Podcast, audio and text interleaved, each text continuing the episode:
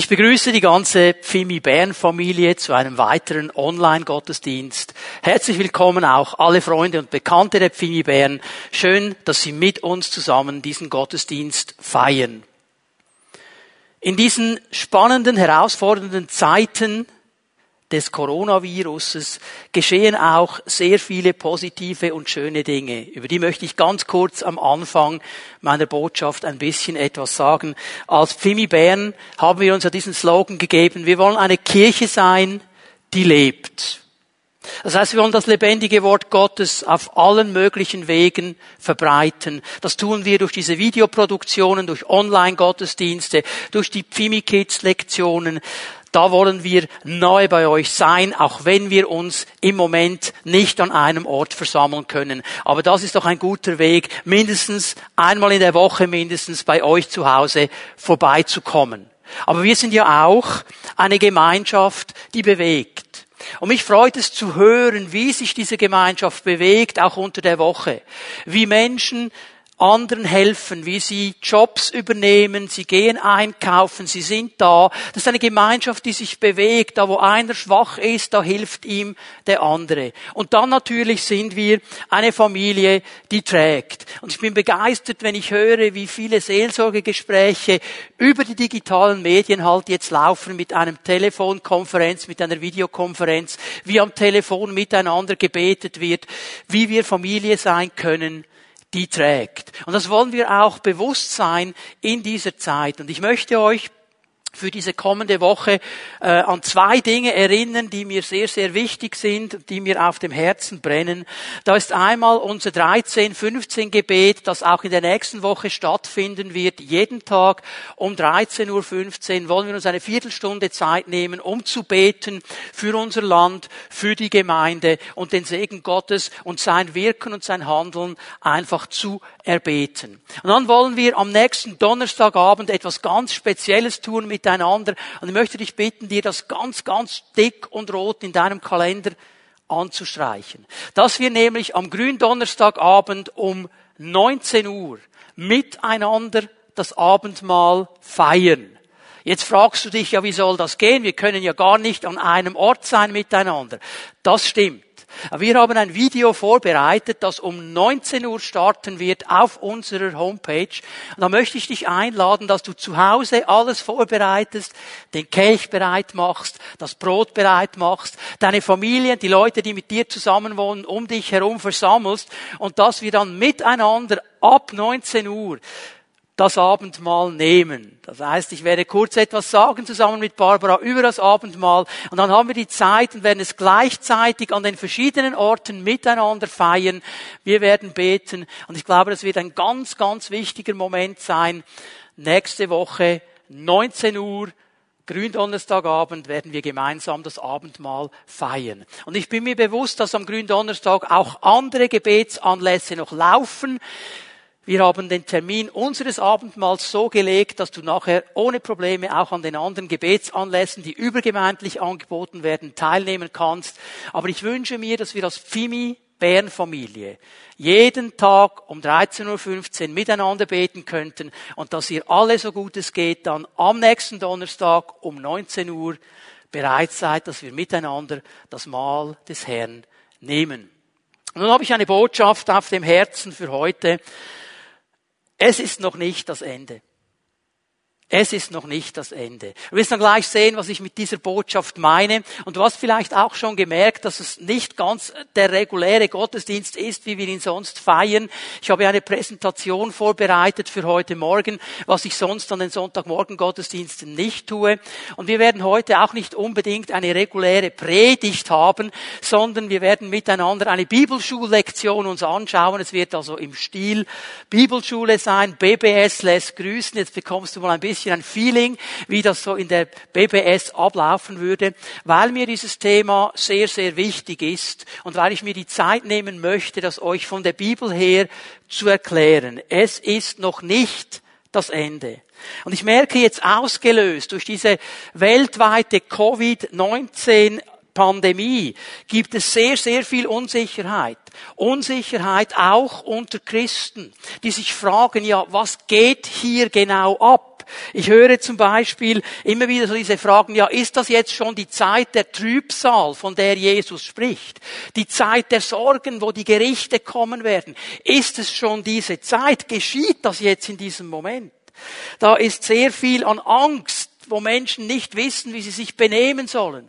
Da gibt es Leute, die isoliert sind zu Hause, weil sie vielleicht in Quarantäne sind, weil sie zu einer Hochrisikogruppe gehören. Und sie müssen sich isolieren. Sie haben keine sozialen Kontakte mehr. Und ihnen fällt vielleicht zu Hause ein bisschen das Dach auf den Kopf und sie wissen nicht, wie sie umgehen sollen. Da gibt es auch diese Hoffnungslosigkeit, diese Sorgen.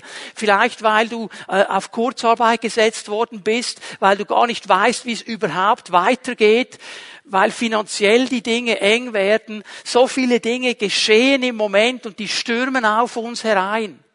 Und wir sollten vom Wort Gottes her Antworten haben. Und Gottes Wort ist ein prophetisches Wort. Und Gott hat über diese Dinge gesprochen. Jetzt nicht spezifisch über diesen Coronavirus, aber er hat in den großen Linien angezeigt, was geschehen soll. Und das prophetische Wort ist uns in dieser Zeit ein ganz wichtiger Anker und ein ganz starkes Fundament. Es sagt uns vielleicht die Dinge nicht so genau und detailliert, wie wir uns das wünschen würden. Aber es gibt uns eine große Linie. Und da möchte ich euch heute Morgen mit hineinnehmen. In diese große Linie des Wortes Gottes. Und ich komme zum Schluss. Es ist noch nicht das Ende. Und diese Botschaft soll dich ermutigen, soll uns alle ermutigen. Es muss so kommen, sagt Jesus in einer Stelle, die wir gleich lesen werden. Es muss so kommen. Aber es ist noch nicht das Ende. Ich werde gefragt, ja, ist jetzt diese Covid-19-Pandemie, ist das jetzt so dieser vierte Reiter der Offenbarung? In der Offenbarung in Kapitel 6 wird ja von vier Siegeln und vier nachfolgenden Reitern berichtet. Ist das jetzt das, wo wir drin sind im Moment? Wir wollen uns mal den Text anlesen, Offenbarung 6, die Verse 7 und 8. Als das Lamm das vierte Siegel öffnete, hörte ich das vierte der lebendigen Wesen rufen, komm. Und wieder sah ich ein Pferd. Diesmal war es fahlgelb. Der Reiter, der darauf saß, hieß der Tod. Und sein Gefolge war das Totenreich. Ihnen wurde die Macht gegeben, ein Viertel der Menschheit durch Krieg, Hungersnot, Seuchen und wilde Tiere umkommen zu lassen. Seuchen, ja, das ist doch eine Seuche. Diese Covid-19-Pandemie. Ist es das, was jetzt geschieht? Offenbarung 6 beschreibt den Beginn der Zeit der Trübsale. Ich werde über diese Dinge dann noch ein bisschen genauer sprechen und erklären, was es ist. Hier mal so viel. Ab Offenbarung 6 beginnt diese Zeit des Trübsals. Und dann kommen diese Gerichte. Und dann kommen diese Reiter. Das ist aber nicht das, was im Moment geschieht. Weil in Vers 8, wenn wir gut darauf achten, was da steht, diesem Reiter, der auch mit Seuchen kommt, wird die Macht gegeben, ein Viertel der Menschheit umkommen zu lassen. Wir haben im Moment plus minus acht Milliarden Menschen auf dieser Erde. Das würde heißen, dass durch diese Seuche zwei Milliarden Menschen sterben werden. Und jeder Mensch, dass wir uns richtig verstehen, der jetzt stirbt in dieser Pandemie, ist einer zu viel. Aber wir sind weit entfernt von zwei Milliarden. Was hier beschrieben wird, ist nicht das, was im Moment geschieht. Es ist noch nicht das Ende. Die Offenbarung, die spricht vom Tag des Zornes und Gottes und des Lammes. Das werden wir dann gleich noch sehen im Zusammenhang. Das ist nicht das, was hier beschrieben wird. Und Jesus in seiner Rede auf dem Ölberg, was vielleicht die bekannteste Endzeitrede ist, er nimmt diese Gedanken auf und er spricht über diesen Tag, er spricht über diesen speziellen Moment. Und da wollen wir miteinander hineinschauen. Ähm, Wir müssen aber eines hier wichtig verstehen, und das ist ganz, ganz wichtig hier, diese Aussagen, bevor wir sie genauer anschauen, müssen wir richtig einordnen. Denn diese Rede in Matthäus 24 und übrigens auch in Markus 13 und in Lukas 21. Und es ist interessant, dass diese Rede von den drei sogenannten synoptischen Evangelisten aufgenommen wird. Synoptiker, das sind die Evangelisten, die eine Sache gemeinsam wiedergeben und einander auch ergänzen, weil alle drei, Matthäus, Markus und Lukas, von einem anderen Blickwinkel her kommen. So wenn wir über diese Ölbergrede nachdenken, ist es gut, wenn wir sie in allen drei Evangelien lesen. So, wir müssen genau einordnen, von was spricht Jesus da genau und zu wem spricht er denn ganz genau. Was gehen uns diese Worte an und wie ordnen wir sie ein? Matthäus 24, Vers 3, ich lese mal diese Stelle. Später, das heißt, nachdem Jesus ihnen in Jerusalem drin gesagt hat, dieser Tempel, den ihr hier seht, der wird zerstört werden. Es geht nicht mehr lange, er wird zerstört werden. Und dann sind sie von der Innenstadt, von der Anstalt Jerusalems hinaufgegangen zum Ölberg. Und vom Ölberg her hast du diesen wunderbaren Überblick, auch heute noch, über die Altstadt von Jerusalem. Und jetzt ist Jesus da mit seinen Jüngern, die gehört haben, dass dieser wunderbare Tempel zerstört werden soll. Und jetzt gehen sie darauf ein. Später, Vers 3 in Matthäus 24, als Jesus auf dem Ölberg saß mit seinen Jüngern, alleine war, wandten sie sich an ihn und baten, sag uns doch, wann wird das geschehen? Und welches Zeichen wird der, deine Wiederkunft und das Ende der Welt ankündigen? So, sie stellen ihm hier ganz klare Fragen. Der Anlass dieser ganzen Rede, immer daran denken, ist die Frage der Jünger. Darum hat Jesus überhaupt jetzt über diese Dinge gesprochen. Die sind noch ganz aufgewühlt, weil sie gehört haben, der Tempel wird zerstört und jetzt fragen sie natürlich nach. Und es ist interessant, dass eigentlich zwei Fragen vor allem gestellt wird. Wann wird das geschehen? Die Frage nach dem Wann. Und diese Frage bezieht sich jetzt ganz klar auf die Zerstörung des Tempels. Das hat Jesus ihnen gesagt. Dieser Tempel wird zerstört werden. Und jetzt wollen sie wissen, wann genau wird das geschehen? Wann wird das geschehen? Und dann stellen sie aber eine zweite Frage. Und was gibt es denn für Zeichen, damit wir erkennen, wann deine Wiederkunft und das Ende der Welt ist? Und jetzt merkt ihr, wie ihr diese Frage zusammennimmt. Seine Wiederkunft ist auch das Ende der Welt. Er spricht hier von einem ganz bestimmten Moment in der Zeit. Im Griechischen wird es klarer, es geht um die Vollendung dieses Zeitalters, dieses Äons, in dem wir drin leben. Also Sie fragen, wann wird das alles abgeschlossen werden? Wann kommt das zum Ziel? Wann wird das vollendet werden? Und die Jünger, das ist eigentlich die Frage zusammengefasst hier. Die Jünger sagen eigentlich, hey Jesus, kannst du uns sagen, was bringt uns die Weltgeschichte noch so alles? Was ist noch so alles bereit? Das ist der Anlass jetzt dieser ganzen Rede. Und diese Rede, und auch hier wichtig, ich werde mich konzentrieren auf das Matthäus-Evangelium, weil Matthäus diese Rede am ausführlichsten berichtet. Ich möchte hier euch zeigen, diese ganze Rede ist ein langer Abschnitt im Matthäus-Evangelium. So, sie beginnt in Matthäus 24, Vers 3 mit der Frage der Jünger und sie geht bis Matthäus 25, 46. Also ein ganz langer Abschnitt wo Jesus ihnen jetzt Antwort gibt auf diese Fragen. Die Zeitlinie, die Jesus abdeckt hier, geht über Jahrtausende. Er hat nicht gesagt, das wird in zwei Monaten geschehen sondern wir wissen jetzt, weil wir von einem Blick aus 2000 Jahren zurückschauen. Vor 2000 Jahren hat Jesus das gesagt. Und wir sind noch nicht am Ende. Also offensichtlich wird hier eine Zeitlinie über Jahrtausende abgesteckt. Die läuft immer noch. Und dann wird vor allem im ersten Teil der Rede, und das ist der bekannteste Teil, werden drei verschiedene Gruppen von Menschen angesprochen. Eigentlich drei Adressaten. Und es ist wichtig, dass wir das verstehen, dass wir hier nicht ein Durcheinander machen. Wir müssen verstehen, was ist an uns adressiert und was nicht. Was sind die Adressaten? Die Gemeinde Jesu Christi, du und ich, die wir zur Gemeinde gehören, die wir unsere Leben Jesus gegeben haben, die wir sagen, Jesus, wir folgen dir nach. Die Gemeinde Jesu wird angesprochen in den Versen 4 bis 14. Diese Verse, Matthäus 24, 4 bis 14, die gehen an die Gemeinde. Israel, das Volk Israel wird angesprochen in den Versen 15 bis 20. Und wenn wir das dann genau lesen, merken wir, da geht es dann um diese Zerstörung des Tempels.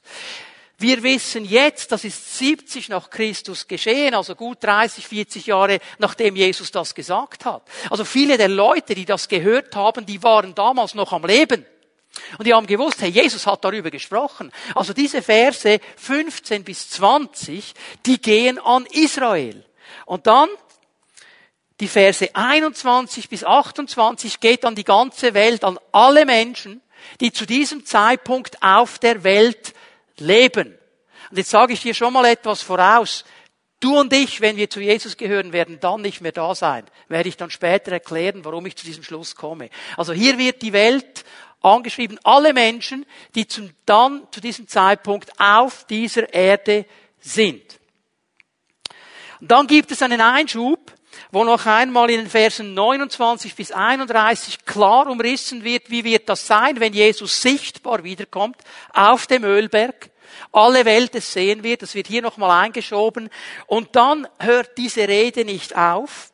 Dann kommt nämlich ein Abschluss ab Matthäus 24, 32 bis 25, 46, wo Jesus sieben Gleichnisse erzählt. Sieben Gleichnisse, die alle zu tun haben mit dieser Zeit. Und diese Gleichnisse helfen auch uns heute noch gleichnishaft zu verstehen, auf was kommt es an in diesem ganzen Zeitraum, den Jesus hier anspricht. So, jetzt haben wir hier mal ein bisschen die Gegend abgesteckt, um uns einzuordnen, um was geht es hier eigentlich in dieser großen Endzeitrede von Jesus. Und wenn wir weitergehen, es ist besonders relevant und darum werde ich mich darauf auch konzentrieren, ähm, dass diese Rede mal anfängt mit einem Wort an die Gemeinde. Jesus adressiert sein Volk auf dieser Welt. Und wenn ich hier mal ein bisschen hineingehe, wir lesen diesen ganzen Text dann mal ein bisschen durch, Vers 4, gebt acht, dass euch niemand irreführt, erwidert Jesus. Viele werden unter meinem Namen auftreten, sie werden behaupten, sie seien der Messias und sie werden viele irreführen. Es ist interessant, dass Jesus mal zuerst seiner Gemeinde sagt, Leute, passt auf. Lasst euch nicht vom richtigen Weg abbringen. Lasst euch nicht in die Irre führen. Lasst euch nicht durcheinander bringen. Und weißt du, solche Zeiten, wie wir sie jetzt erleben, sind Zeiten der Unsicherheit. Zeiten, wo manchmal auch Christen fragen, ja, wie geht das jetzt weiter? Und im Moment läuft so vieles über den sozialen Medien und es kommt unter dem Namen christlich und da werden Geschichten erzählt, die nicht verifizierbar sind und oft auch widerlegt werden und sie verunsichern. Auch uns. Und ich glaube, davon spricht Jesus, dass er eigentlich sagt, bleib bei den Dingen, die sicher sind. Ich habe am Anfang gesagt, die Prophetie der Bibel ist oft nicht so akkurat und genau, wie wir es wünschen würden. Sie lässt wie offene Ränder, sie gibt eine Richtung und das lässt viel Raum für Unsicherheit. Und hier möchte ich euch noch einmal aufrufen, liebe Pfimi Bern Familie, lasst uns besonnen sein. Lasst uns in den großen Linien des Wortes bleiben und lasst uns nicht verunsichert werden durch irgendwelche extremen Stories, die jetzt irgendwo auf den sozialen Medien kommen, aber gar nicht verifizierbar sind. Lasst uns bei dem bleiben, was wir vom Wort Gottes her klar sagen können. Und was wir klar sagen können, das Erste, was Jesus tut, auf die Frage der Jünger, sagt, Jungs, passt auf, dass ihr schön dran bleibt. Lasst euch nicht so schnell in die Irre führen, lasst euch nicht da und dort und hier, sondern bleibt einfach bei den ausgerichteten Dingen meines Wortes. Dann geht er weiter. Vers 6. Ihr werdet von Kriegen hören, ihr werdet hören, dass Kriegsgefahr droht. Lasst euch dadurch nicht erschrecken. Es muss so kommen, aber das Ende ist es noch nicht. So, jetzt wisst ihr, von wo ich den Text oder den Titel meiner Botschaft habe. Es muss so kommen, aber das Ende ist es noch nicht. Jetzt denk mal daran, das hat Jesus vor 2000 Jahren gesagt. Und was für eine Geschichte haben wir seit 2000 Jahren mit Kriegen und Kriegsgerüchten, die nicht aufhören. Und es ist doch völlig klar, dass die Menschen, die gelebt haben während dem Ersten Weltkrieg, mit dieser Riesenkatastrophe das Gefühl gehabt haben, jetzt ist das Ende. Dann kam ein paar Jahre, Jahrzehnte später der Zweite Weltkrieg. Jetzt ist das Ende. Also all diese Dinge, die führen dazu, dass man denkt, jetzt ist es fertig, das kann nicht mehr weitergehen. Und hier sagt Jesus, Leute, es muss so kommen, es muss so kommen. Auch das wäre mal noch interessant, darüber nachzudenken. Aber es ist noch nicht das Ende. Und jetzt kommt Vers 7. Ein Volk wird sich gegen das andere erheben, ein Reich gegen das andere. Hungersnöte und Erdbeben werden bald diese Gegend heimsuchen, bald jene. Und wenn ihr jetzt hier das Lukas-Evangelium noch dazu nehmt, dann werdet ihr im Lukas-Evangelium etwas Interessantes sehen, dass nämlich da explizit auch die Seuchen noch genannt werden. Die gehören hier mit hinein. Und es ist ja auch logisch, wo Hungersnöte sind, wo Erdbeben sind, ist auch eine Seuchengefahr. Also hier sind wir wieder ganz, ganz aktuell. Und jetzt kommt der interessante Vers 8. Doch das alles ist erst der Anfang. Es ist wie der Beginn von Geburtswehen. Es ist nur der Anfang. All diese schrecklichen Dinge, die wir nicht erleben möchten und von dem ich jeden von uns wünsche, dass wir sie nicht erleben müssen. Aber Jesus sagt, das ist nur der Anfang. Und dann bringt er ein hochinteressantes Bild. Und okay, das ist mir klar, dass Frauen vielleicht mit diesem Bild sehr viel mehr anfangen können als die Männer, weil die Männer hier außen vor sind, wenn die Situation kommt, der Geburtswehen, die können nur von außen miterleben, was geschieht. Aber jede Frau, die schon geboren hat, die weiß, was Geburtswehen sind und was dann da abgeht. Und Jesus bringt dieses Bild. Und interessant an diesem Bild, äh, Geburtswehen, wenn ich mich zurückerinnere, die kamen dann, bei der ersten Geburt habe ich noch keine Erfahrung gehabt, und dann kamen diese Wehen, und ich habe gemerkt, die haben zugenommen an Intensität bis zur Geburt, und die Zeiträume der Wehen ist kürzer geworden. Also es gab eine Intensivierung. Und Jesus sagt, diese Leute, diese Dinge, die ich euch hier nenne, die werden immer da sein, aber die werden stärker werden und werden sich intensivieren. Die Zeitabstände dazwischen werden kürzer werden. Das ist das Bild der Geburtswehen. Jetzt hat dieses Gebild der Geburtswehen aber für alle, die Jesus gehört haben, noch eine ganz andere starke Bedeutung, die wir heute, weil wir in einer anderen Kultur und in einer anderen Zeit leben, nicht nachvollziehen können. Es gab zu der Zeit, wo Jesus öffentlich gedient hat, eine ganz, ganz lebendige Messias-Erwartung unter dem jüdischen Volk. Da waren ja die Römer im Land. Und die Römer die haben die Juden unterdrückt, haben Israel einfach eingenommen. Und die Juden haben sich gewünscht, dass der Messias kommt. Und für sie war klar, wenn der Messias kommt, dann wird er die Römer rausschmeißen und er wird das Reich Gottes wieder aufbauen. Und die Rabbinen der damaligen Zeit, die haben immer davon gesprochen, bevor der Messias kommt, gibt es eine Zeit der Sorgen, eine Zeit der Not. Und es ist die Zeit der Geburtswehe. Er hat genau dasselbe Wort benutzt, das Jesus jetzt benutzt. Also die Jünger, die wussten, okay, jetzt spricht Jesus noch nicht von der allerletzten Zeit, wo dann das Reich wieder aufgebaut wird. Er spricht von dieser vorbereitenden Zeit auf diesen Moment, wenn das Reich Gottes wiederkommen wird. Jesus hat immer wieder von dieser Zeit gesprochen. Wir gehen mal ein bisschen weiter und wir gehen zu einem anderen Abschnitt, Lukas 17, ab Vers 20. Und auch hier spricht Jesus über diese Zeit. Im ersten Moment wird es nicht so klar. Ich lese einfach mal an. Die Pharisäer fragten Jesus, wenn das Reich Gottes komme. Darauf antwortete er, das Reich Gottes kommt nicht so, dass man es an äußeren Anzeichen erkennen kann.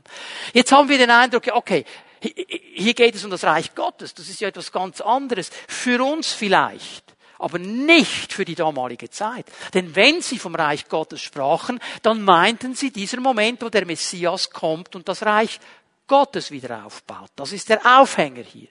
Und jetzt sagt mal Jesus interessanterweise, das Reich Gottes kommt nicht so, dass man es von außen irgendwo erkennen kann. Man wird euch nicht sagen können, seht, hier ist es oder es ist dort, Vers 21. Nein, das Reich Gottes ist mitten unter euch.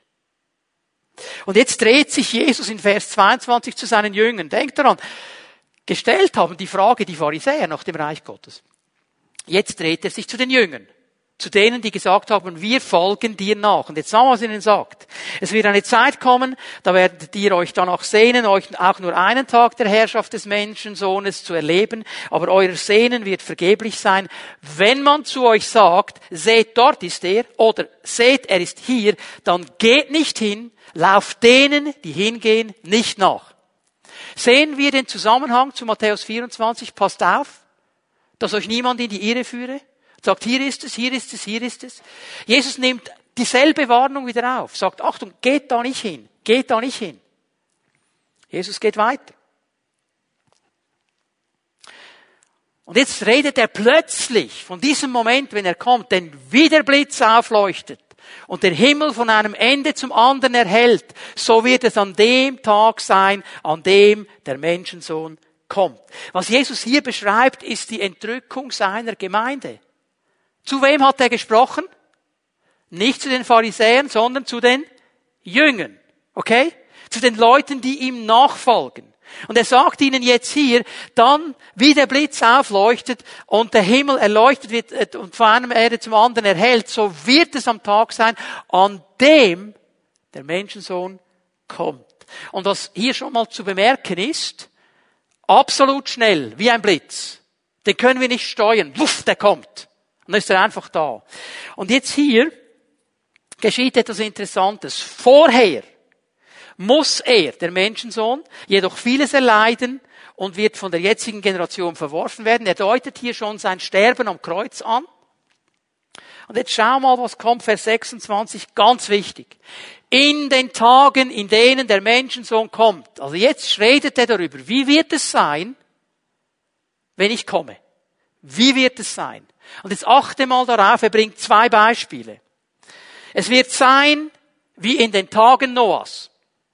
Die Menschen aßen und tranken, sie heirateten und wurden verheiratet, bis zu dem Tag. Bis zu dem Tag. Bis zu dem Tag. Jesus sagt, es gab einen ganz bestimmten Tag. Bis zu dem Tag, an dem Noah in die Arche ging, dann brach die Flut herein und sie kamen alle um. Zweites Beispiel, Vers 28. Es wird auch sein wie in den Tagen Lots. Die Menschen aßen und tranken, sie kauften und verkauften, sie pflanzten und bauten. Doch an dem Tag, an dem Tag, an dem Tag, es gab einen spezifischen Tag, als Lot Sodom verließ regnete es Feuer und Schwefel vom Himmel und sie kamen alle um. Genauso wird es an dem Tag sein. An dem Tag. An dem Tag. Es wird einen spezifischen Tag geben, an dem der Menschensohn wiederkommt.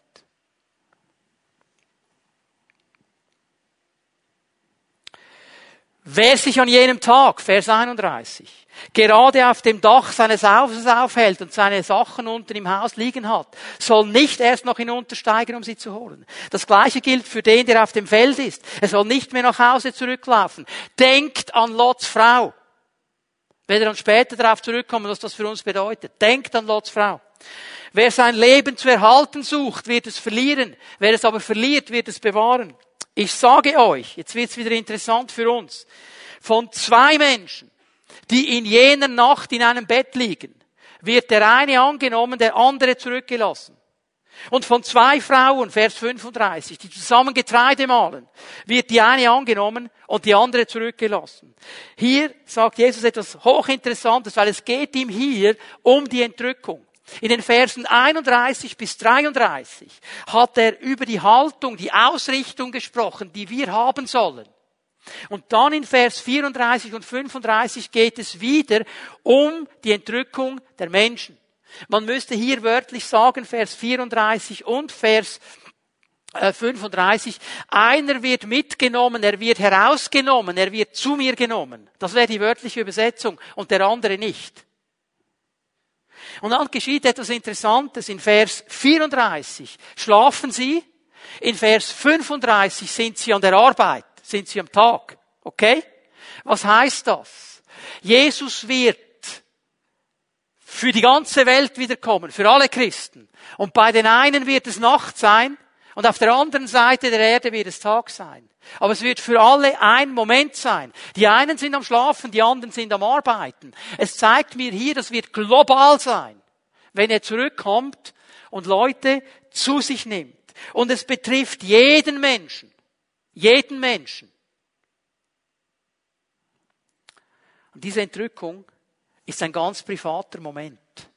Weil wir müssten eigentlich sagen, er holt Menschen zu sich. Er holt sie ab. Jesus holt seine Braut, die Gemeinde, die Menschen, die an ihn glauben, die Menschen, die ihr Herz für ihn geöffnet haben, mit ihm leben. Er holt sie ab, er holt sie zu sich. Wir werden das gleich noch ein bisschen genauer sehen. Er, sagt uns die Bibel, kommt vom Himmel her uns entgegen und wir werden als Gemeinde von unten nach oben zu ihm gerückt werden, entrückt werden und der Treffpunkt ist in den Wolken im Himmel. Was für ein glorioser Moment wird das sein. Was für ein herrlicher Moment, wenn wir mit ihm zusammenkommen werden. Jetzt möchte ich hier mal festhalten, und das ist mir das Wichtige, was sagt er? Wie wird es sein, wenn er kommt? Weil das wird dann für dich und mich das Ende der Zeit sein. Okay? Wie wird es sein? Es wird sein, wie in den Zeiten von Noah und in den Zeiten von Lot. Wir können das nachlesen im Alten Testament. Ich möchte es hier einfach zusammenfassen. Wie war die Zeit damals? Wir haben hier mal einen Zerfall von Moral und Werten und auch Gewalt. Es wird beschrieben zur Zeit Noahs, es wird beschrieben zur Zeit Lots. Da war keine Moral mehr da. Jeder hat gelebt, wie er wollte. Jeder hat seine Lust, seine Leidenschaft ausgelebt, wie er wollte. Da wurde sexuell über alle Stränge geschlagen. Da wurde nichts mehr beachtet. Da war Gewalttat. Das war keine schöne Zeit. Noah hat darunter gelitten, sagt die Bibel. Und Lot eigentlich auch. Das ist diese Zeit. Und das wird im Alten Testament beschrieben, das wird im Neuen Testament beschrieben. Du kannst dir aufschreiben, 2. Timotheus 3 ab Vers 1. 2. Timotheus 3 ab Vers 1. Da sagt Paulus, die Zeit vor dem Ende, vor dem Ende wird eine schlimme Zeit sein. Und dann beschreibt er genau das. Es ist ein selbstzentrierter Lebensstil. Jeder schaut auf sich. Jesus umreißt das ein bisschen. Es wird geheiratet und verheiratet. Es wird gegessen und getrunken. Es wird Party gemacht. Jeder schaut auf sich. Jetzt Leute, heiraten ist nicht eine schlechte Sache. Essen und trinken ist keine schlechte Sache. Aber so wie es hier angezeigt wird von Jesus, ist es dieser Lebensstil sagt, ich muss Party machen, ich muss es genießen, es wird alles gut sein, es wird cool sein. Es ist völlig selbstzentriert. Und es ist ein Konflikt der Prioritäten. Was wird auch noch gemacht? Gekauft und verkauft. Business. Ich muss schauen, dass ich genug auf der Seite habe. Ich muss hier noch, ich muss auch noch. Das ist alles nicht schlecht. Aber hör mal, wenn dein Geschäft, wenn deine Finanzen, wenn dein Besitz zum Ersten wird, dann hast du die Prioritäten durcheinander gebracht. Und wir merken aus den Worten Jesu, das war die Priorität der damaligen Zeit. Weil keiner hat gecheckt, was es wirklich läuft im Moment. Alle haben einfach gelebt und waren dann ganz überrascht, als eben diese Strafen kamen, als diese Gerichte kamen. Es ist dieser Konflikt der Prioritäten, das sehen wir auch an der Frau Lotz, die wir dann noch ein bisschen genauer uns anschauen werden.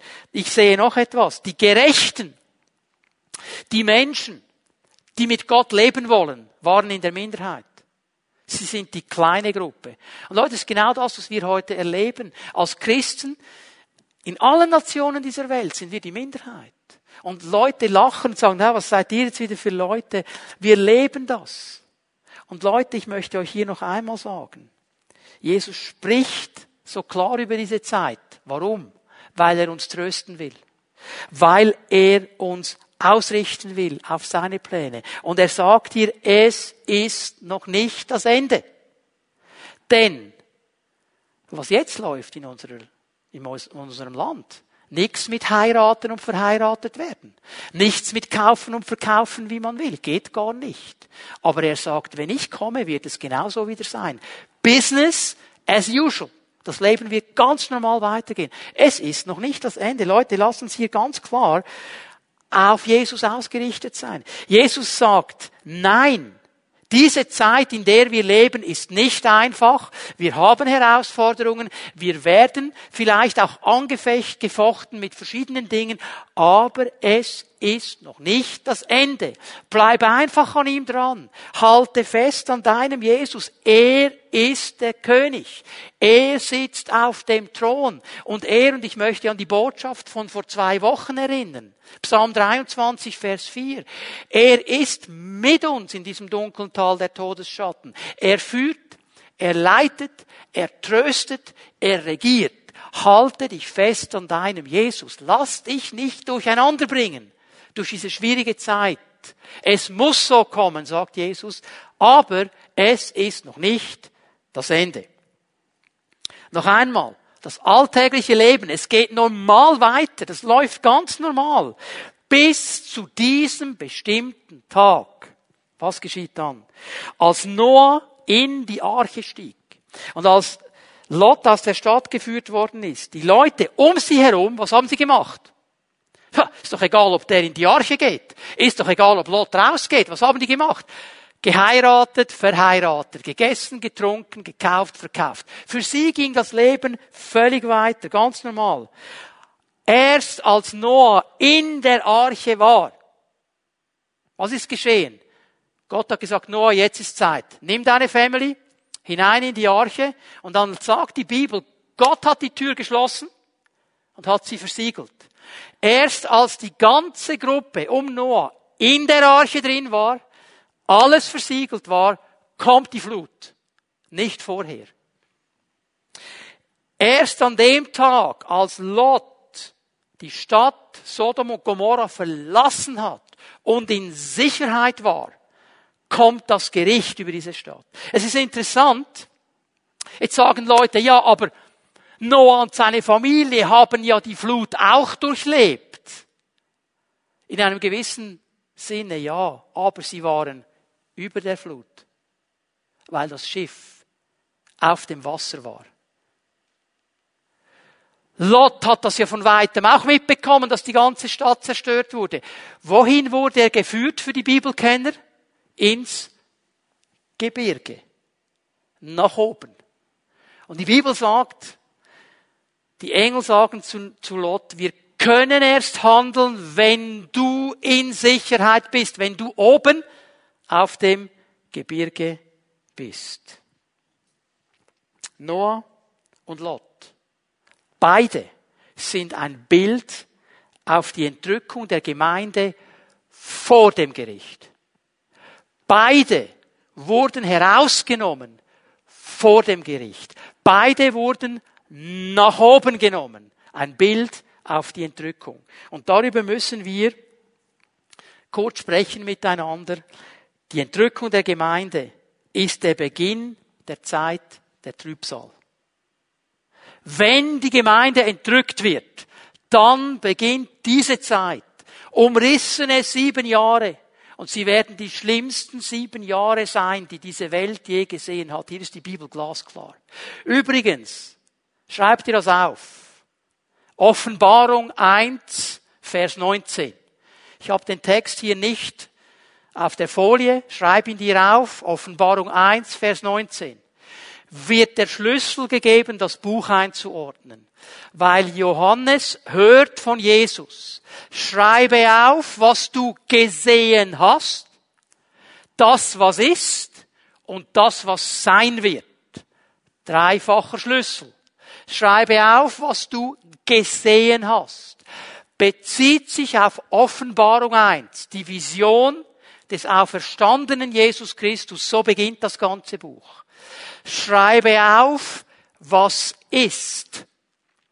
Bezieht sich auf die Kapitel 2 und 3, die sieben Cent schreiben an sieben real existierende Gemeinden der damaligen Zeit. Das, was ist. Und jetzt passiert am Anfang von Kapitel 4 der Offenbarung etwas hochinteressantes. Johannes sagt, und ich sah im Himmel eine geöffnete Tür und ich hörte eine Stimme wie eine Posaune. Und die hat mir gesagt, komm herauf. Und Johannes als Repräsentant der Gemeinde wird entrückt. Und er sieht in den Kapiteln 4 und 5 eine Vision des Thronsaales Gottes. Er sieht eine Vision, dass Gott regiert, dass Gott König ist, dass Gott alles in der Hand hat, dass Gott auch den Ablauf der Zeit in seiner Hand hat. Und dann in Vers 6, in Kapitel 6, mit den vier Reitern beginnt die Zeit der Trübsal. Und übrigens, die Gemeinde Jesu Christi in der Offenbarung wird nach Ende des Kapitels 3 nicht mehr genannt bis ins Kapitel 19, wo sie sichtbar mit Jesus zurückkommt, weil sie vorher schon rausgenommen worden ist. Wir werden nicht da sein während der Zeit der Trübsal. Hier ist die Bibel glasklar. Noah und Lot, sie wurden beide in Sicherheit gebracht. So wird die Gemeinde in Sicherheit gebracht werden, bevor diese schlimme Zeit der Trübsal kommen wird. Und diese Zeit der Trübsal wird so im alltäglichen Sinn das Ende genannt. Wir sind noch nicht am Ende, Leute. Es ist noch nicht das Ende. Was genau geschieht? Ich nehme euch hier hinein, was geschieht, wenn die Gemeinde entrückt wird. Wir gehen miteinander in den wichtigsten Abschnitt zu diesem Thema 1. Thessalonicher 4 ab Vers 13. Kommen wir zur Frage nach den Gläubigen, die schon gestorben sind. Es liegt uns sehr daran, Geschwister, sagt Paulus, dass ihr wisst, was mit ihnen geschehen wird, damit ihr nicht um sie trauert, wie die Menschen, die keine Hoffnung haben. Paulus hat die Gemeinde in Thessalonich gegründet. Es war eine der ersten Gemeinden auf dem europäischen Festland. Und er ist dann weitergezogen. Und er hat offensichtlich davon gesprochen, dass es einen Moment geben wird, wo wir dann in der Gegenwart Gottes sein werden. Jesus uns abholt. Und jetzt sind während seiner Abwesenheit offensichtlich einige Gemeindeglieder gestorben. Und die Leute in Thessalonich, die wussten jetzt nicht, ja, aber hä, jetzt hat doch der Paulus gesagt, da wird die Entrückung kommen, jetzt sind ja die nicht dabei, die sind ja schon tot. Darum schreibt er ihnen jetzt über die Entrückung. Das war der Anlass. Vers 13 umreißt er das. Und warum schreibt er's? Ihr sollt nicht trauern wie Menschen, die keine Hoffnung haben. Also immer wenn es um Entrückung geht, es beginnt mit Hoffnung, und es beginnt mit Trost. Gehen wir weiter, Vers 14. Nun, wir glauben doch, dass Jesus für uns gestorben ist und dass er auferstanden ist. Dann wird Gott aber auch dafür sorgen, dass die, die im Vertrauen auf Jesus gestorben sind, mit dabei sein werden, wenn Jesus in seiner Herrlichkeit kommt. Leute, keine Angst. Jesus ist gestorben, Jesus ist auferstanden, wir alle werden mit ihm auferstehen und die, die schon gestorben sind, die werden auch dabei sein. Macht euch keine Sorgen, sie werden dabei sein. Und jetzt fängt er an, das Ganze zu erklären. Vers 15.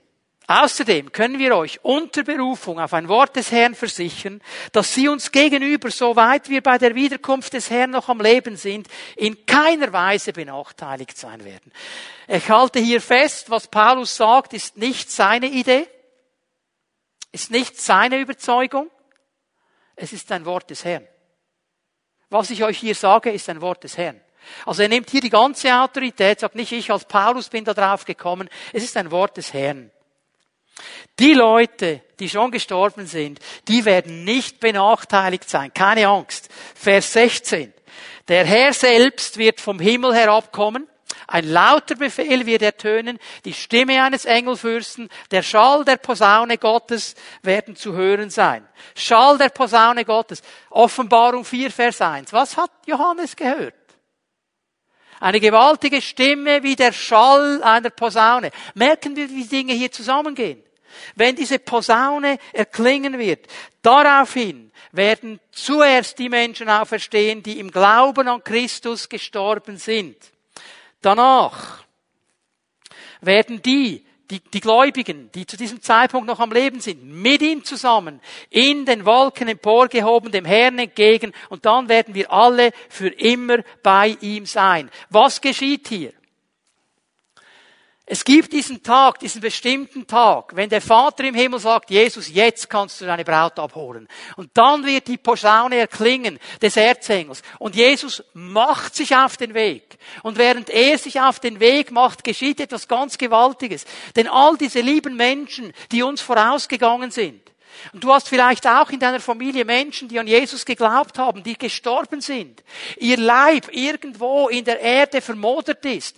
Ihr Geist, ihre Seele ist schon jetzt in der Gegenwart des Herrn. Aber etwas fehlt ihnen noch. Und das ist dieser Auferstehungsleib, den wir alle bekommen sollen. Was geschieht hier? Wenn Jesus sich auf den Weg macht, wird in diesem Moment in diesen Gräbern drin etwas zusammenkommen, nämlich die Geistseele und der Auferstehungsleib wird zusammengebracht werden. Und diese Menschen, die schon lange gestorben sind. Und Leute, hier sprechen wir von einem Paulus. Hier sprechen wir von einem Martin Luther. Hier sprechen wir von einem Reinhard Bonke, die schon vorausgegangen sind. Wir sprechen aber auch von Rosmarie und Martin, Leute aus unserer Mitte, die, die diese Woche zum Herrn gegangen sind.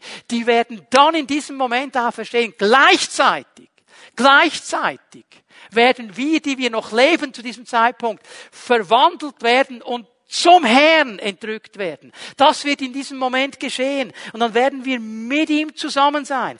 Dieses Wort entrückt zu ihm, harpazo, heißt herausgerissen werden. Egal wo du gerade dran bist. Egal was du gerade machst. In diesem Moment wirst du weg sein.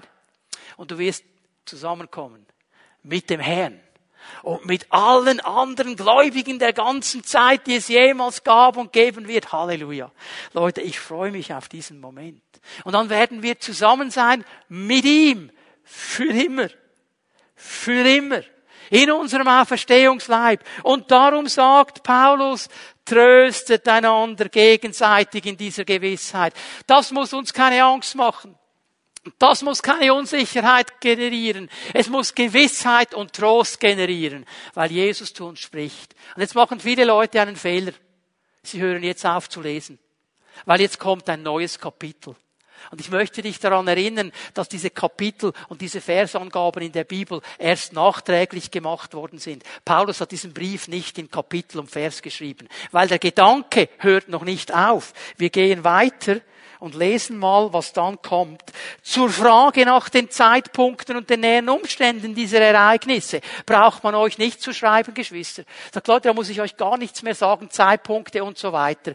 Ihr selbst wisst ganz genau, dass jener große Tag, der Tag des Herrn, so unerwartet kommen wird wie ein Dieb in der Nacht wenn die Leute meinen, es herrsche Frieden und Sicherheit, wird plötzlich das Unheil hereinbrechen, wie Wehen, die eine schwangere Frau überfallen. Es wird keinen drinnen mehr geben. Achte hier mal darauf, was sagt die Gesellschaft zu diesem Zeitpunkt? Frieden und Sicherheit. Frage. Sagt die Gesellschaft in der Schweiz im Moment hier heute Friede und Sicherheit? Nein. Es ist noch nicht das Ende. Leute, es ist noch nicht das Ende. Sie werden sagen Frieden und Sicherheit. Und sie haben Frieden und Sicherheit, um zu heiraten und verheiratet zu werden, um zu kaufen und zu verkaufen, um Party zu machen. Frieden und Sicherheit. Vers 4. Ihr aber Geschwister, ihr lebt nicht in der Finsternis und deshalb wird euch jener Tag nicht wie ein Dieb überraschen. Ich möchte hier auf etwas hinweisen. Leute, uns wird dieser Tag nicht wie ein Dieb in der Nacht überraschen. Er wird unerwartet kommen, aber überraschen wird er uns nicht. Schau noch mal in Vers 1, in Vers 2. Der Tag des Herrn wird unerwartet kommen, aber nicht überraschend. Ich möchte es versuchen zu erklären. Wenn du jemanden eingeladen hast, jetzt natürlich nicht während dieser äh, Covid-19-Pandemie, aber wenn sie dann vorbei ist, du lädst jemanden ein und sagst, ihr seid eingeladen zum Mittagessen, ähm, seid doch um 13 Uhr da. Und jetzt klingelt es schon um Viertel vor eins. 12.45 Uhr. Das ist unerwartet. Du hättest sie erst in einer Viertelstunde erwartet. Aber du hast gewusst, dass sie kommen. Okay? Wenn es einfach klingeln würde und sie stehen da und du weißt vom nächsten Tag, super, wir kommen zu euch zum Mittagessen, ja, dann bist du überrascht. Merken wir den Unterschied. Also hör auf, Angst zu haben. Hier, mit diesen Versen wurde den Christen so lange Angst gemacht. Uh, pass auf. Wir wissen es, wir kommen. Und wir bereiten uns so gut wie es geht vor. Und ich sage dir, wenn es kommt, wird es für alle unerwartet sein. Aber wir sind dann vorbereitet, werden noch etwas dazu sagen. Uns wird es nicht wie ein Dieb überraschen. Wenn wir weitergehen, Vers 5, ihr alle seid ja Menschen des Lichts, euer Leben wird von jenem kommenden Tag bestimmt, wird von jenem kommenden Tag bestimmt. Wir wissen, der kommt und darum sind wir jetzt schon vorbereitet. Weil wir also nicht zur Nacht gehören, nichts mit der Finsternis zu tun haben, dürfen wir auch nicht schlafen wie die anderen, sondern sollen hellwach sein und besonnen. Wer schläft, der schläft in der Nacht. Wer sich betrinkt, betrinkt sich in der Nacht. Was geschieht hier in diesem Vers? Ein Aufruf zur Wachsamkeit. Denn wenn du schläfst, bist du nicht wachsam. Und wenn du zu viel getrunken hast, dann wirst du auch nicht mehr eine klare Ausrichtung haben. Dann bist du benebelt. Darum geht es Jesus hier. Er will diese Dinge klar machen. Aber wir gehen weiter. Wir aber gehören zum Tag und wir wollen daher nüchtern und zum Kampf bereit sein, gerüstet mit dem Brustpanzer des Glaubens und der Liebe und mit dem Helm der Hoffnung auf Rettung. Denn Gott hat uns nicht dazu bestimmt, durch Jesus Christus, unseren Herrn, hat uns dazu bestimmt, durch Jesus Christus, unseren Herrn, gerettet zu werden, nicht dazu, im Gericht verurteilt zu werden. Schau mal, was er hier sagt. Wir sind nicht dazu gerufen und bestimmt, im Gericht verurteilt zu werden. Christus ist ja für uns gestorben, damit wir, wenn er wiederkommt, für immer mit ihm leben. Ganz gleich, ob wir bei seinem Kommen noch am Leben sind oder nicht. Darum macht euch gegenseitig Mut und helft einander im Glauben weiter wie ihr es ja auch schon jetzt tut. Was geschieht hier?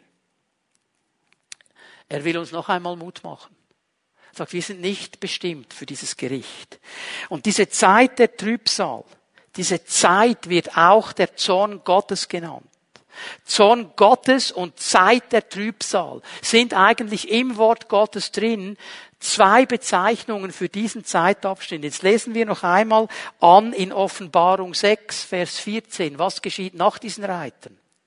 Der Himmel verschwand, als wäre er eine Pergamentrolle, die man zusammenrollt. Und kein Berg und keine Insel blieben an ihrem Platz. Die Könige der Erde, die hohen Beamten, die Generäle, die Reichen, die Mächtigen, aber auch alle anderen Menschen, Sklaven genauso wie Freie, flüchteten ins Gebirge, versteckten sich dort in Höhlen und Felsspalten. Sie flehten die Berge und Felsen an, fallt doch auf uns und verbergt uns vor den Blicken dessen, der auf dem Thron sitzt und vor dem Zorn des Lammes. Vor dem, der auf dem Thron sitzt, Gott Vater, und dem Zorn des Lammes. Denn jetzt ist er da, der furchtbare Tag, an dem ihr Zorn über uns hereinbricht. Wer kann da noch bestehen? Wir sind nicht zum Zorn bestimmt, Leute. Wir sind zur Rettung bestimmt. Das ist das Wichtige, was uns das Wort Gottes sagt. Wir sind nicht zum Zorn bestimmt. Und Leute, warum sollte das Lamm zornig sein auf seine Gemeinde? Warum sollte Jesus zornig sein auf seine Gemeinde? Es ist der Zorn des Lammes.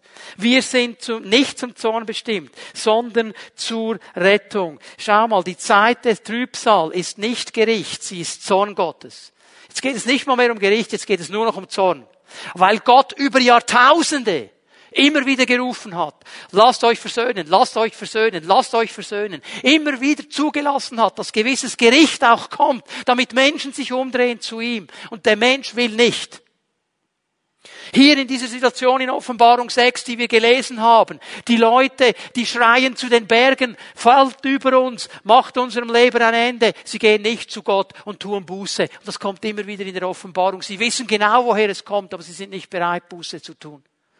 Und jetzt kommt der Zorn. Und jetzt muss ich euch diese Stelle zeigen. 1. Thessalonicher 1, Vers 9. Jetzt war ich ein bisschen zu schnell.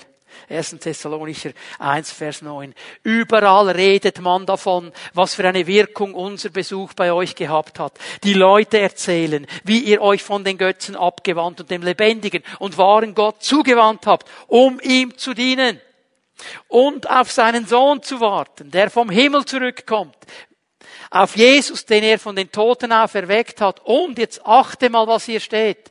Der uns vor dem kommenden Zorn rettet der uns vor dem kommenden Zorn rettet. Seine Gemeinde wird nicht durch diese Zeit gehen. Sie ist gerettet aus Gnade durch das Wirken Jesu durch sein Sterben am Kreuz. Und ich möchte dir etwas sagen. Wenn du jetzt mir zugehört hast bis hierhin und du sagst, wow, das ist ja krass, was noch kommen wird.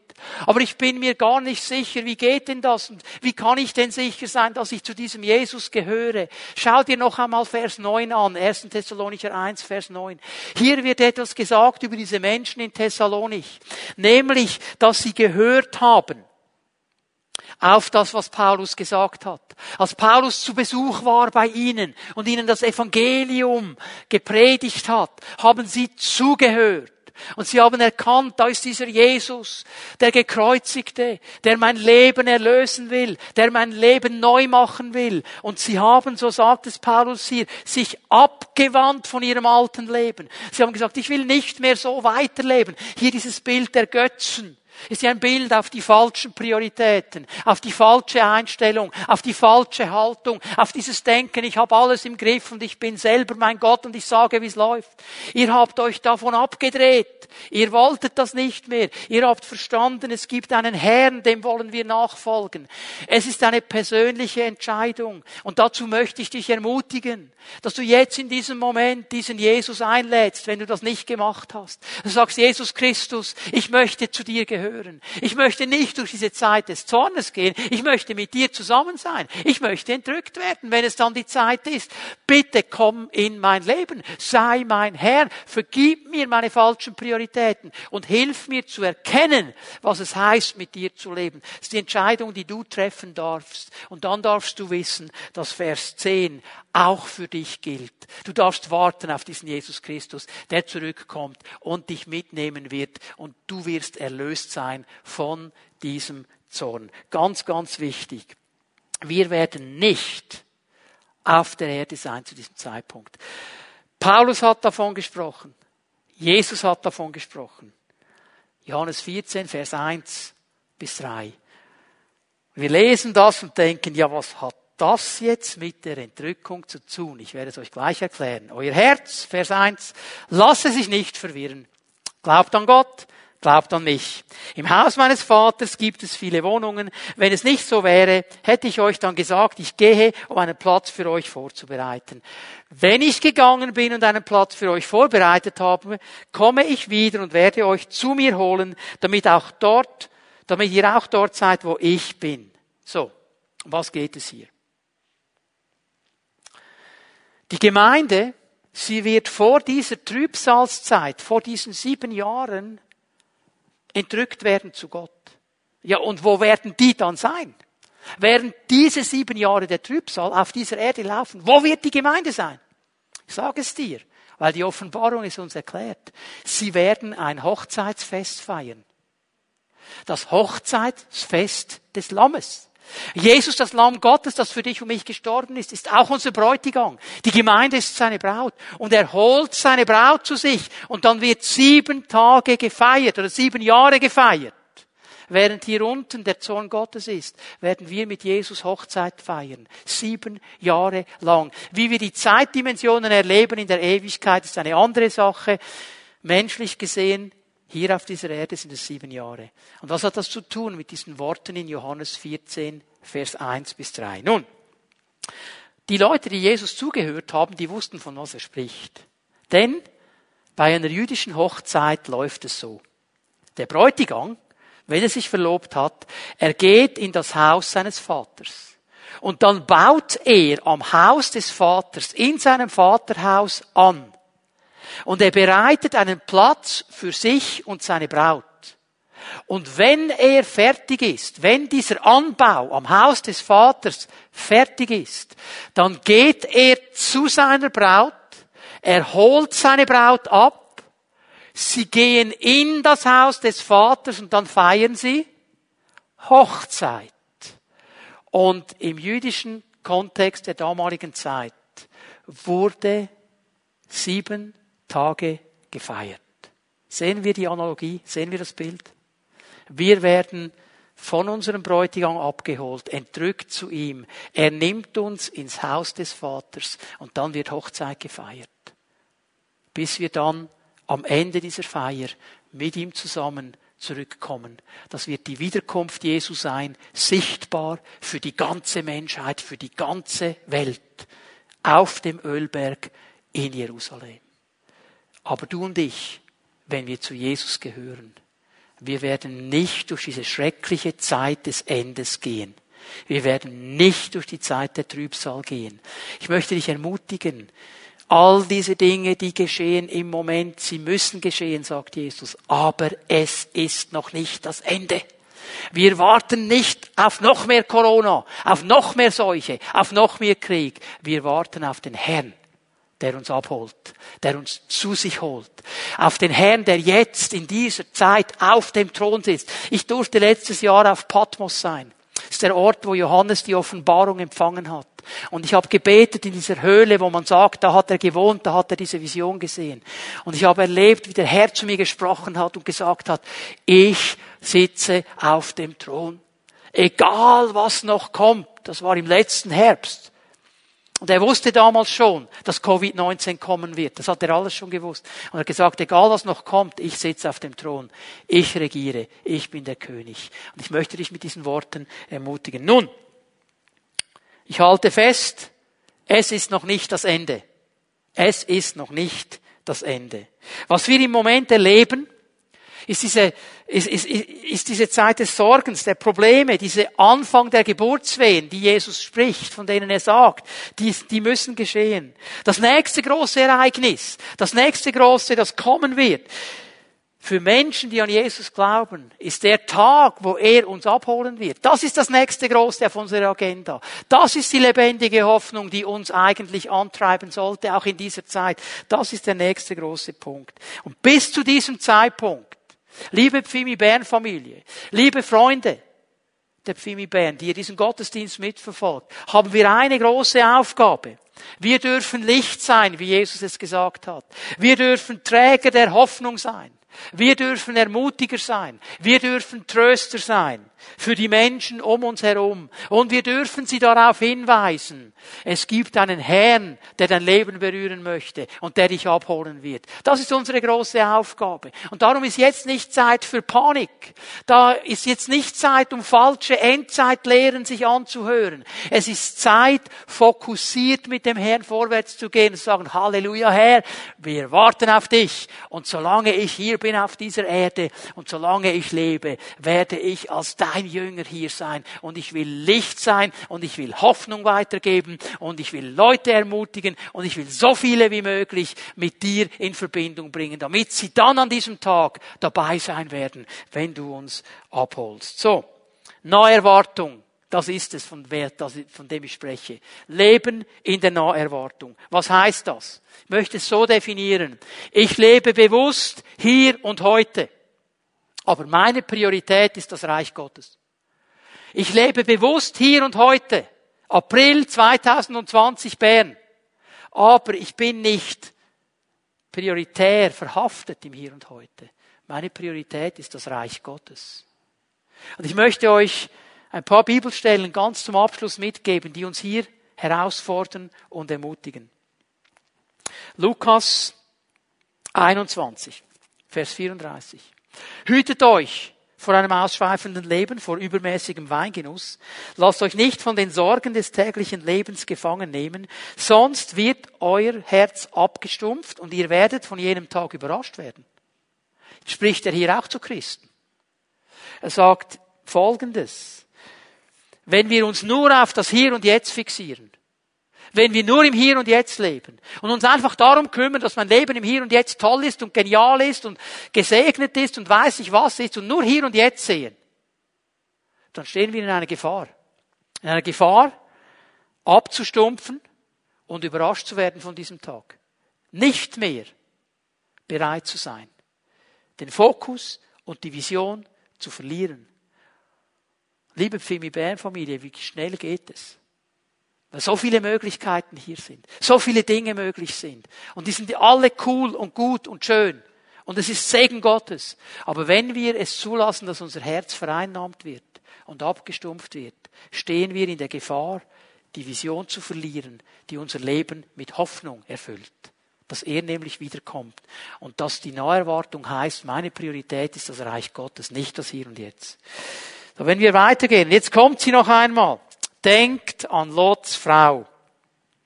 Um was geht es bei dieser guten Frau des Lot? Eigentlich hat sie falsche Prioritäten gelebt. Sie wurde mit hinausgenommen, mit Lot, aus Sodom und Gomorra. Sie wäre eigentlich jemand gewesen, der hätte errettet werden sollen. Nur gab es einen interessanten Befehl dieser Engel. Der hat gesagt, ihr geht einfach vorwärts, ihr dreht euch nicht um. Und sie hat sich umgedreht. Was heißt das? Sie hat nur den Verlust vor Augen gehabt. Weil sie wusste, da in diesem Sodom und Gomorra, das jetzt zerstört wird, das ist mein Haus. Das sind meine Möbel. Das ist meine Inneneinrichtung. Das sind all diese Dinge. Und die müsste ich jetzt loslassen. Und Geschwister, wie viele Christen möchten am liebsten beides? Im Reich Gottes sein und alles genießen, was die Welt auch noch anbietet. Denk an Lots Frau. Du wirst die Vision verlieren. Neuerwartung heißt, ich lebe hier und jetzt, aber meine Priorität ist das Reich Gottes. Und egal, was die Welt mir anbietet, wenn das Reich Gottes sagt Nein, ist es Nein. Das ist die Neuerwartung, von der ich hier spreche. Denk an Lots Frau, sagt uns hier der Herr Jesus. Geh noch einmal zu 1. Thessalonicher. Wir aber gehören zum Tag, wollen daher nüchtern und zum Kampf bereit sein, gerüstet mit dem Brustpanzer des Glaubens, der Liebe, mit dem Helm der Hoffnung auf Rettung. Hier werden drei Dinge angesprochen, ich mache das ganz schnell. Die Stellung in Christus, die dürfen wir nie vergessen. Ihr gehört zum Tag. Ihr seid mit Christus. Ihr gehört nicht zur Nacht, ihr gehört nicht zur Finsternis. Also hier sagt dir und mir der Herr, in dieser Zeit, wo vieles schwierig ist, du gehörst zu mir. Du gehörst zu mir. Das ist deine Stellung. Und dann kommt noch einmal wieder ein Aufruf zur Disziplin. Seid nüchtern. Seid nüchtern. Seid diszipliniert. Achtet auf Dinge, die euch wegnehmen wollen von dieser klaren Ausrichtung. Achtet auf Dinge, die euch abstumpfen lassen. Seid nüchtern und besonnen in diesen Dingen drin. Und dann seid ihr auch bereit zum Kampf. Seid bereit zum Kampf. Und hier kommt dieses Bild, das Paulus auch an anderen Stellen aufnimmt, die Waffenrüstung, die wir anziehen dürfen. Bereit zu sein, den Kampf gegen diese Dinge auch aufzunehmen. Und dann natürlich das bekannte diese Dreiteilung nicht, äh, Glauben, Liebe, Hoffnung, in denen wir stehen sollen, in denen wir leben sollen. Und noch eine letzte Sache, die ich euch zeigen möchte, und dann werden wir beten miteinander. Die Naherwartung, ich lebe hier und jetzt. Aber meine Priorität ist das Reich Gottes. Und jetzt gebe ich euch eine Aussage über die schlimmste Gemeinde des Neuen Testamentes. Warum sage ich das? Vielleicht gab es noch schlimmere, aber an diese Gemeinde ist ein Brief überliefert. Und weil dieser Brief überliefert ist, wissen wir, was die alles getrieben haben. Und trotzdem sind sie Gemeinde Jesus, der erste Korintherbrief. 1. Korinther 1, Vers 6. Die Botschaft von Christus ist zu Kraft in eurem Leben geworden. Er sagt, Leute, ihr habt diese Botschaft gehört. Ich bin zu euch gekommen, ich habe euch Christus, den Gekreuzigten, gepredigt. Ihr habt es angenommen. Also hier wieder, was ich vorhin gesagt habe. Es braucht diesen Moment, wo du diese Botschaft annimmst. Die Korinther haben sie angenommen. Ihr habt die Botschaft gehört, ihr habt sie angenommen. Vers 7. So dass ihr mit allen geistlichen Gaben gesegnet seid, während ihr sehnsüchtig auf die Rückkehr von Jesus Christus, unserem Herrn, wartet. Er wird euch Kraft geben bis zum Ende, so werdet ihr an dem Tag, an dem Jesus wiederkommt, ohne Schuld sein. Jetzt habt ihr gemerkt, ich habe gewisse Worte betont. Leben in der Neuerwartung heißt auch, dass ich verstanden habe, ich bin nicht ein Solokämpfer. Ich bin eingebunden in eine geistliche Familie. Ihr, wir, euch. Wir sind miteinander unterwegs. Und Paulus sagt hier dieser Gemeinde, die so vieles falsch gemacht habt, ihr habt diese Botschaft angenommen. Und Gott hat euch ausgerüstet mit allen geistlichen Gaben. Ihr seid bereit, den Dienst zu machen. Ihr könnt einander mit diesen Gaben dienen. Er führt uns. Er wohnt in uns durch seinen Heiligen Geist, damit wir einander dienen können. Es beginnt aber mit dieser Entscheidung für diesen lebendigen Gott und nur wenn wir diese Entscheidung getroffen haben, können wir Kirche sein, die lebt. Und dann bewegt sich hier etwas in diesem Vers 7. Diese Gemeinschaft ist ausgerüstet, etwas zu bewegen. Ihr habt alle geistlichen Gaben. Ihr habt all die Möglichkeiten. Dient mit diesen Gaben. Das ist eine Gemeinschaft, die bewegt. Und dann diese, diese Vers 8, diese Kraft, die wir brauchen, die ist auch verheißen. Sie fließt auch durch meine Geschwister zu mir. Und sie fließt durch mich zu meinen Geschwistern. Darum sind wir Familie die trägt. Ich kann in dieser herausfordernden Zeit nicht als Solokämpfer bestehen.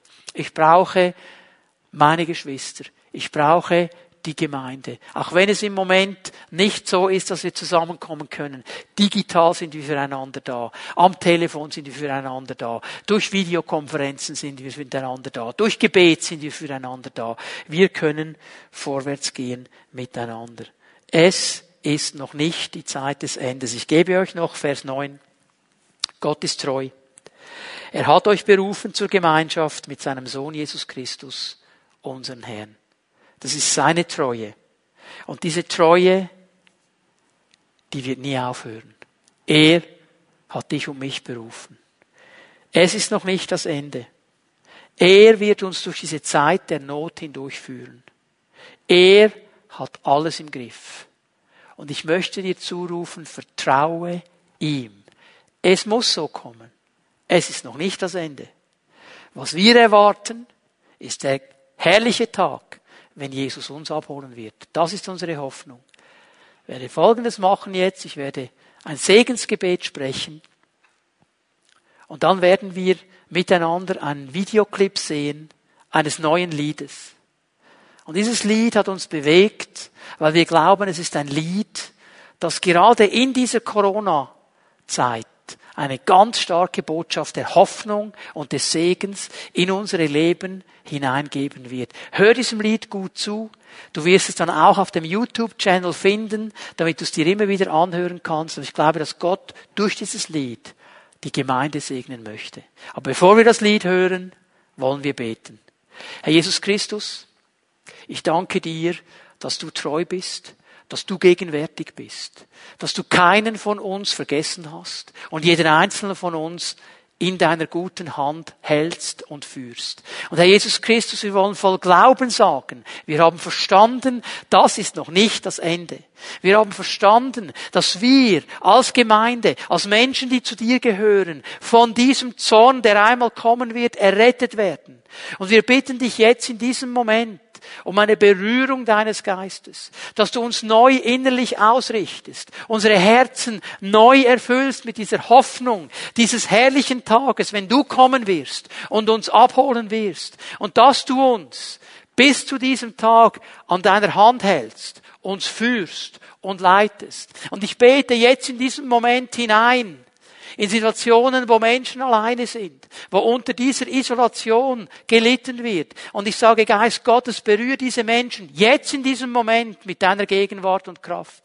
Ich bete hinein in Familiensituationen, die durch diese Maßnahmen, durch Homeoffice, durch Homeschooling beansprucht sind wo Schwierigkeiten sind, um deine Lösungen, um deine Geduld füreinander, um deinen Frieden, um deine Freude.